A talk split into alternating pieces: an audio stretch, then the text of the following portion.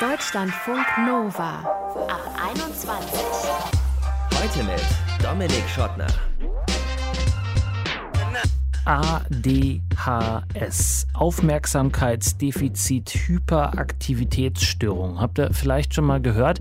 Früher, ganz früher, hat man Menschen, die darunter möglicherweise gelitten haben, als Zappelphilipp bezeichnet, weil die sich nicht so richtig konzentrieren konnten, immer von so einer inneren Unruhe getrieben waren und auch vielleicht dann und wann mal unergründlich emotional anders ein bisschen drauf. Inzwischen weiß man mehr, dass das eben nicht nur Zappelphilippe sind, sondern tatsächlich, dass da eine handfeste Diagnose her muss. Aber wie stellt man die? Darüber sprechen wir in diesem Ab 21 Podcast mit Dr. Mona Abdelhamid. Sie ist psychologische Psychotherapeutin und arbeitet in der ADHS-Ambulanz am Uniklinikum in Essen. Fabian ist Anfang 20, macht eine Ausbildung zum Heilerziehungspfleger und hat seit frühester Kindheit die Diagnose ADHS. Was das für ihn ist, wie sein Alltag davon beeinflusst ist, darüber möchte ich jetzt mit ihm sprechen. Hi Fabian. Hallo. Was ist denn heute schon gewesen, wo du sagst, ah, das hat mit ADHS zu tun? Ähm, jetzt, jetzt, muss ich kurz überlegen, weil der Tag ziemlich äh, stressig war. Der Tag war stressig? Ja. Ähm, ist das dann schon, ich störe mal kurz dein, dein Nachdenken, ist das schon dann so, dass du sagst, okay, ich, wenn der Tag weniger stressig wäre, dann hätte ich mit ADHS nicht so viele Probleme? Ähm, mitunter, ja. Mhm. Hast du irgendwas heute vergessen, was du eigentlich dir hättest merken sollen? Ja, öfters mal Sachen. Was denn zum Beispiel? Also es sind, sind so, sagen wir mal so kleine Sachen. Also ich, ich arbeite ja als, äh, oder mache eine Ausbildung als Heilerziehungspfleger Mhm. Äh, ja, sei es irgendwelches Geschirr herrichten in der Hektik oder Pflegeprodukte irgendwie vorher herrichten. Ähm, genau.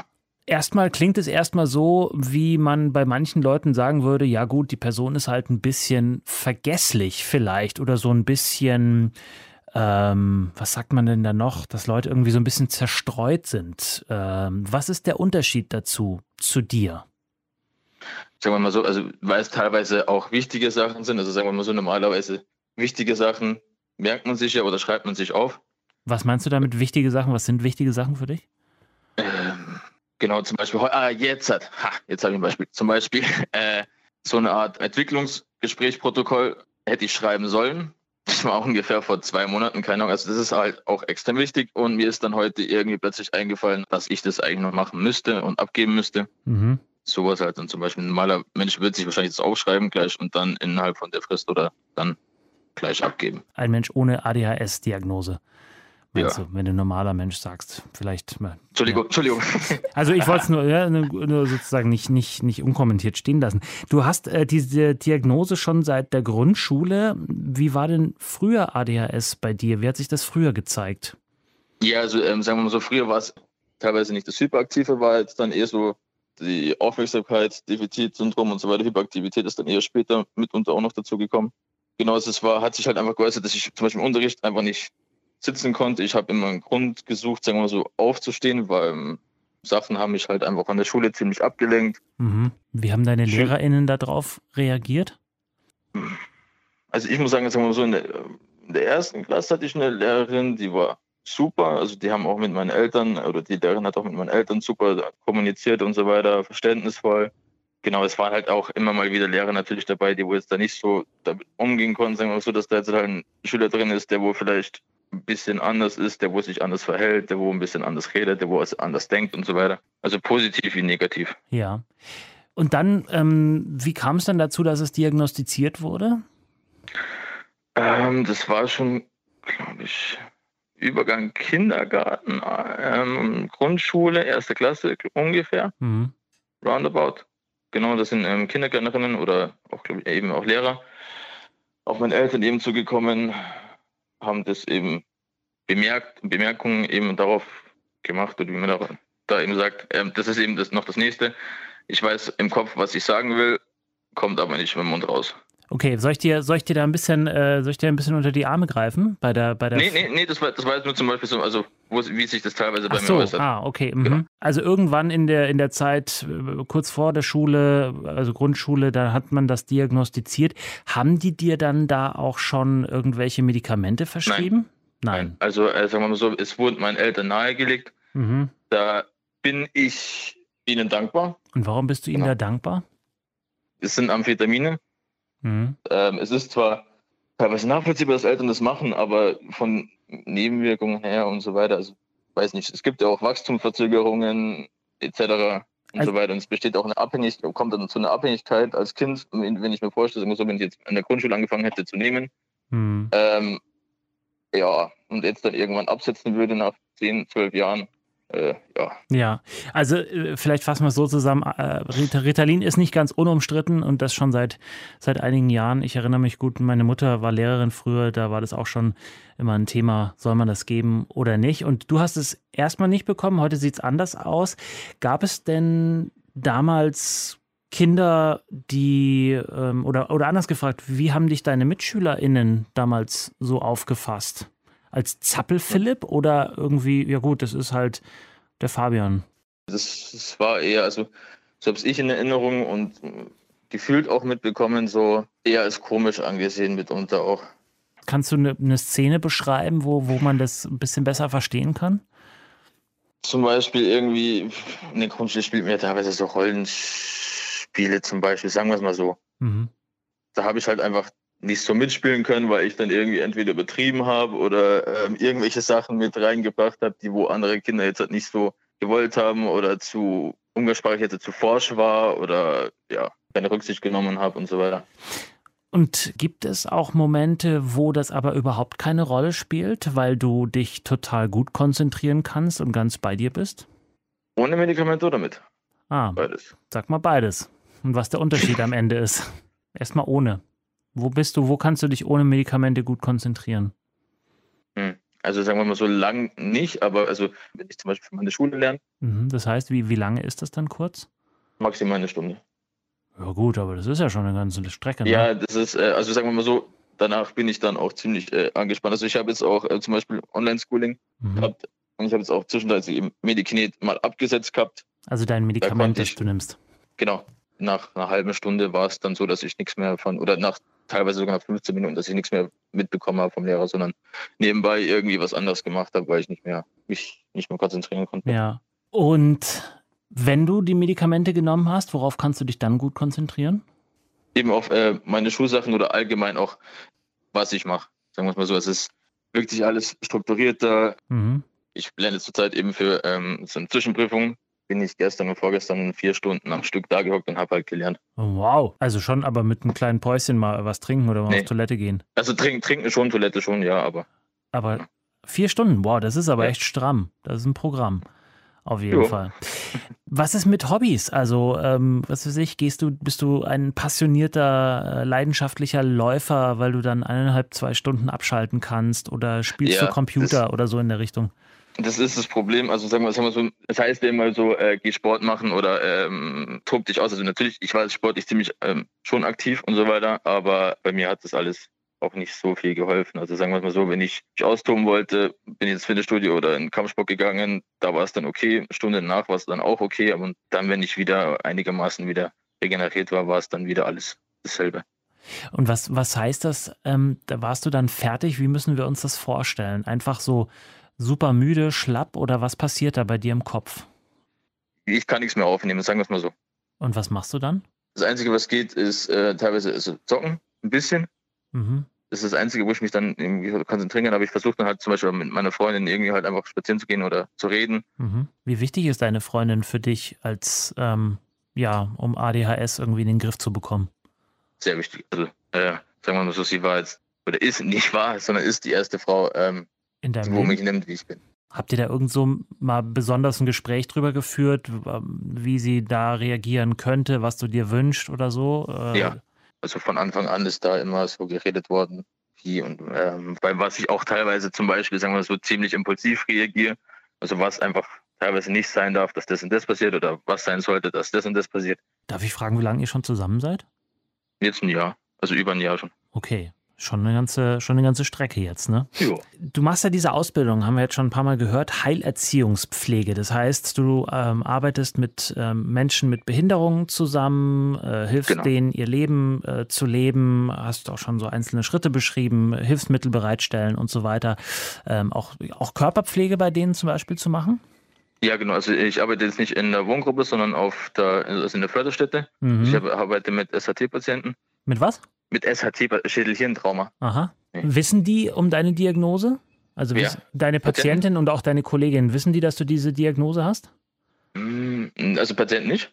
Ja. Da, also sagen wir mal so, weil Privates sollte halt immer getrennt werden. Ja. Ähm, meine Kollegen schon. Also seitdem ich jetzt äh, bei einer Ausbildung bin, habe ich damit angefangen, eben das zu sagen und zu kommunizieren. Weil, ähm, wo ich eben auch angefangen habe, dort zu arbeiten, also jetzt in meiner Einrichtung, da habe ich auch noch, noch nicht das Medikinet genommen. Das ist halt öfter zu Problemen gekommen oder eben Sachen, einfach wichtige Sachen vergessen. Es hat teilweise jetzt halt nicht so gut ausgeschaut, also ordentlich ausgeschaut, sagen wir es mal so, meine Arbeiten. Und Aber das da habe ich halt dann irgendwann gemerkt, okay, hey, ich muss da was sagen, weil sonst wird das nichts mit der Ausbildung. Es ist wichtig, halt sowas zu kommunizieren, sagen wir es mal so. Und zwar dann auch, also ab dem Zeitpunkt da war es auch überhaupt kein Problem mehr. Ja, okay, aber es ist eine Erklärung, warum vielleicht manches so läuft, wie es läuft. Genau. Ja. Genau. Jetzt hast du schon gesagt, ähm, Privates soll privat bleiben. Äh, jetzt gibt es aber noch dieses Internet. Ja.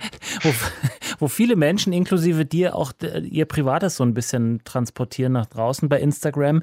Du willst da bei Instagram über ADHS aufklären. Warum machst du das? Weil es einfach in der Gesellschaft immer noch so falsch verstanden wird und weil einfach noch viele so viele Probleme haben, damit umzugehen oder viele sagen auch das nicht aus Angst. Ich will da einfach ein bisschen erstens aufklären, ermutigen und einfach andere Sichtweisen ähm, auch auf ADHS, sagen wir mal so, beziehen. Fabian macht eine Heilerziehungspflegeausbildung und hat im äh, jungen Jahren die Diagnose ADHS gestellt bekommen, Aufmerksamkeitsdefizit, Hyperaktivitätsstörungen. Inwiefern sich das auf seinen Job, auf sein Leben, auf seine Liebe auch auswirkt, das hat er uns hier erzählt. Vielen Dank für deine Offenheit, Fabian. Gerne. Deutschlandfunk Nova. Zappel-Philipp. So hat man früher zu Menschen gesagt, die so ein bisschen unruhig waren. Als ich in der Schule war, ähm, war das zum Beispiel noch so ein recht verbreiteter Begriff. Man hat aber eher selten geguckt, was ist denn eigentlich die Ursache dafür, dass dieser Mensch vielleicht so ein bisschen unruhiger ist als die anderen. Jetzt, paar Jahre später, ist man da schon deutlich weiter. Nicht jeder Zappel-Philipp kriegt vielleicht die Diagnose ADHS, aber es könnte natürlich eine Erklärung sein. ADHS, Aufmerksamkeitsdefizit Hyperaktivitätsstörung. Langes Wort. Wie sich das für die Betroffenen anfühlt, haben wir eben von Fabian gehört. Jetzt wollen wir so ein bisschen von oben drauf schauen auf diese Diagnose. Wie erkennen wir Symptome, gerade auch noch im Erwachsenenalter? Wollen wir klären mit Dr. Mona Abdelhamid. Sie ist psychologische Psychotherapeutin, arbeitet in der ADHS-Ambulanz und erforscht ADHS im Erwachsenenalter. Hallo. Hallo. Können Sie uns vielleicht noch mal kurz ähm, so die 1, 2, 3, 4, 5 äh, Kernpunkte der Diagnose ADHS auffächern? Natürlich. Im Groben haben wir erstmal drei Kategorien. Das erste, das hatten Sie schon bei dem A, dem ADHS erwähnt, und zwar die Aufmerksamkeit. Das heißt, wenn Patienten zu mir kommen, berichten häufig von Flüchtigkeitsfehlern, dass ihnen Kleinigkeiten bei der Arbeit durchgehen, immer wieder etwas vergessen wird, Geburtstage, Telefonate, Verabredungen. Die Menschen können die Aufmerksamkeit sehr schlecht bei einer Sache halten, werden immer wieder abgelenkt, wissen am Ende einer Buchseite nicht, was hat eigentlich am Anfang gestanden. Das ist so dieses A. Mhm. Und dann gibt es noch diesen hyperaktiven, impulsiven Teil. Da geht es halt viel um diese innere Unruhe, das Gefühl, dass da so ein Motor in einem rumort und man nicht still sitzen kann, nicht entspannen kann, im Kino mit den Beinen immer hin und her rutscht. Und dann gibt es noch so eine Kategorie, die neuerdings immer mehr dazugezogen wird, und zwar so eine gewisse emotionale Instabilität, dass die Gefühle wie eine Achterbahn sind. Also in wenigen Minuten von Himmel hochjauchzen, zu Tode betrübt, die Gefühlslage geschossen werden kann und man immer nur hinterherhinkt und sich fragt, warum geht es mir eigentlich gerade so? Und das hat dann extreme Auswirkungen auf Beruf, Privatleben, auf das gesamte Lebenskonzept eines Menschen. Ja, wie verbreitet ist das in Deutschland? Wie viele Menschen haben das von den 82 Millionen, die hier wohnen? Also da gibt es unterschiedliche Zahlen. Ähm, es gibt auch wieder Überlegungen, sind die zwischen ähm, Jungen und Mädchen gleich verteilt? So Im Groben kann man sagen, ist es gleich verteilt. Ich glaube, die neuesten Zahlen waren so bis zu 5 Prozent der Erwachsenen. Wenn wir jetzt mal bei den Erwachsenen bleiben, ähm, wo mhm. zeigt sich denn da ADHS oder wie zeigt sich ADHS bei denen anders als bei Kindern und Jugendlichen? Die Menschen, die zu mir in die Erstdiagnostik kommen, die sind durch die Schule relativ gut durchgekommen. Das kann oft daran gelegen haben, dass die Eltern gesagt haben, Mensch, das ist ein Zappel-Philipp, um den müssen wir uns sehr gut kümmern, den müssen wir einnorden. Und dann ist die Schule vorbei, dann kommt die Ausbildung und die Uni und dann kippt das. Mhm. Wenn dieses Regiment wegfällt. Die Leute müssen sich selber strukturieren, müssen selber ihre Vorlesungen sammeln, müssen selber sich hinsetzen zum Lernen. Und auf einmal kippt das Ganze es gibt die ersten intimen Beziehungen, Partnerschaften und da gibt es auf einmal auseinander, zusammen, auseinander, zusammen. Da kann so eine Beziehung sich nicht stringent entwickeln. Und das sind Symptome oder ich sag mal Bereiche, die jetzt ein Kind oder ein Jugendlicher nicht unbedingt mitbringen würde. Ja. Da geht es um Lernen, Noten schreiben, aber dieses Leben selber strukturieren, das sind die Patienten, die zu mir als Erwachsene kommen und sagen, das klappt nicht. Ich weiß nicht warum. Mhm. Kommen die aus ähm, überwiegend eigenem Antrieb oder weil ähm, vielleicht sozusagen auch im Job einfach nicht mehr klappt und da möglicherweise dann ja, Konsequenzen daraus erwachsen könnten? Ich formuliere es mal so. Die meisten Menschen, die in die Diagnostik kommen, kommen nicht unbedingt wegen der Symptome selber. Die sagen, ich bin immer so gewesen. Ich habe lustige Sachen in der Schule gemacht. Ich war ein Klassenclown. Die Menschen leiden selten wirklich unter sich selber. Worunter sie leiden, sind die Konsequenzen, die, man nennt es auch Komorbiditäten, die Begleiterkrankungen, dass ich im Job Probleme habe, dass meine Partnerschaften nicht halten, dass ich nebenbei Depressionen entwickle, dass ich mein Potenzial nicht entfalten kann. Wegen dieser drumherum Probleme merken die Menschen, hier stimmt was nicht. Ich google mich mal durchs Internet und schaue, was ist denn das, was dazu führt, dass ich immer wieder an diese Grenze stoße. Hm. Gibt es da Unterschiede bei äh, Männern und Frauen in der Ausprägung? Hm. Es gibt die Hinweise darauf, dass dieser hyperaktiv-impulsive Typ eher auch bei Männern anzutreffen ist. Auch da sind die Zahlen immer mal wieder so im Fluss, ob das so stimmt. Was ich aber sagen kann, ist von meinem klinischen Eindruck, dass männliche Patienten eher mit Impulsivität, zu tun haben, dass Dinge mal kaputt gehen, mit der Faust vor die Wand geschlagen wird vor Wut, dass diese, dieser Ausbruch der Wut schon ein stärkeres Thema ist. Ja, wenn die jetzt zu Ihnen kommen, ähm, wie läuft das Programm ab? Wie stellen Sie dir die Diagnose? Mhm. Es gibt nicht den einen Test, der sagt, wenn du den erfüllst, dann hast du ADHS oder ADS oder wenn du den nicht erfüllst, hast du es nicht. Ich sage den Patienten immer, ich muss vorgehen wie Sherlock Holmes. Ich gebe Ihnen alle Fragebögen, die im deutschen Bereich zu ADHS zugelassen sind. Ich mache einen Computertest äh, zur Aufmerksamkeit, Konzentration. Ich gucke Sie somatisch körperlich an, ob es alternative Erklärungen für Ihre Symptome gibt. Schilddrüse, das Herz. Und das, was übrig bleibt, das, was am Ende da ist, da kann ich schauen, wenn es keine Alternativerklärungen gibt, erfüllt das die diagnostischen Kriterien für ein ADHS. Und ganz oft gehört halt auch dazu, dass ich mir auch die Zeugnisse der Grundschule geben lasse und sage, ich muss die sehen, ich möchte die Fremdmeinung ihrer Lehrer wahrnehmen und wertschätzen können, was die schon als Kind über sie geschrieben haben. Und oft weiß ich nach den ersten drei Zeugnissen schon, ob ein Klient es hat oder nicht, weil da steht dann drin, wie hält sich nicht an Regeln, ist nicht ordentlich mit seinen Sachen, quatscht, stört. Mhm.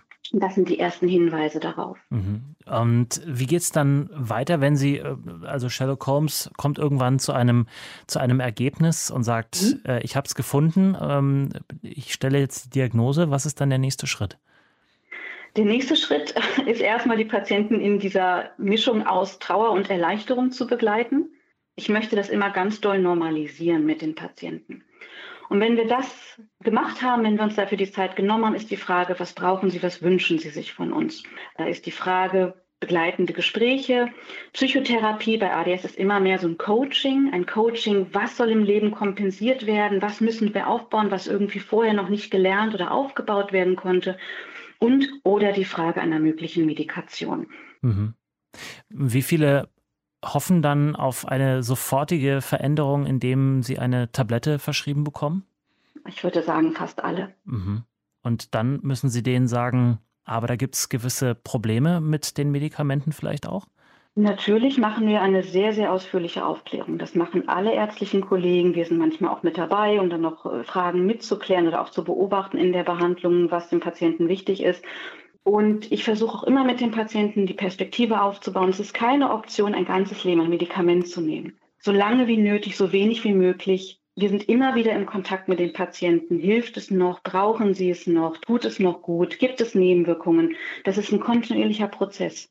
Eben weil es besondere Medikamente sind. Ja, das haben wir eben auch im Gespräch mit äh, Fabian gehört, der seinen Eltern sehr dankbar war, dass die nicht sofort nach der Diagnose in der Grundschule oder im Kindergarten war es, zum Medikament gegriffen haben. Er mhm. jetzt aber im Erwachsenenalter dann doch ähm, das nimmt, auch nicht immer konstant mhm. und auch eben sagt, ähm, er möchte das eben nicht immer nehmen. Aber nur damit wir es verstehen, die, äh, eines der gängigen Medikamente ist Ritalin, immer wieder auch in der Diskussion gewesen. Was macht das eigentlich? Was, wie hilft das den Menschen?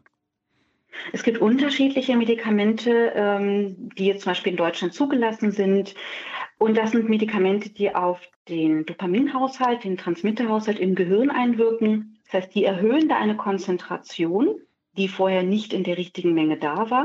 Und dadurch ist der Mensch in der Lage, die Aufmerksamkeit, Konzentration, den Aufmerksamkeitsfokus auf bestimmte Dinge zu lenken, so wie, wie man jetzt sagt, normtypische Menschen das jeden Tag eigentlich können. Mhm. Und warum ähm, ist das dann in bestimmten Fällen, also warum würden Sie da nicht zu einer Dauermedikation raten, wenn es doch eigentlich sozusagen positive Auswirkungen hat? Ja, das sind jetzt verschiedene Gründe. Die Frage ist ja auch Langzeit. Es gibt jetzt, finde ich persönlich, nicht viele Langzeitstudien. Wie mhm. ist das in 20, 30, 40 Jahren?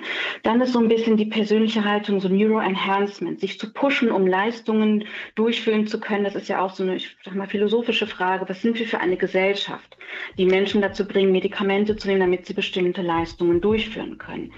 Es sind halt verschiedene Punkte, die ich mit den Patienten immer bespreche. Wofür machen wir das? Was sind die Vor- und Nachteile? Was ist der Benefit, den ein Mensch gerade bekommt sagt Dr. Mona Abdelhamid von der Uniklinik in Essen. Und wenn ihr euch jetzt in diesen Ausführungen irgendwie wiedergefunden habt oder ihr andere Menschen, die euch nahestehen, wiedergefunden habt und nicht so genau wisst, Mensch, wie gehe ich jetzt vor, schaut doch mal im Netz bei Frau Abdelhamid auf der Seite. Vielleicht ist das ja ein Ansatzpunkt. Ansonsten gibt es natürlich auch andere Infoseiten. Auf jeden Fall nicht unter den Teppich kehren. Vielen Dank für euer Interesse. Das war die Ab 21. Ich bin Dominik Schottner. Bleibt gesund und bleibt geschmeidig. Ciao. Deutschlandfunk Nova ab 21. 21. Montags bis freitags ab 21 Uhr und auf deutschlandfunknova.de.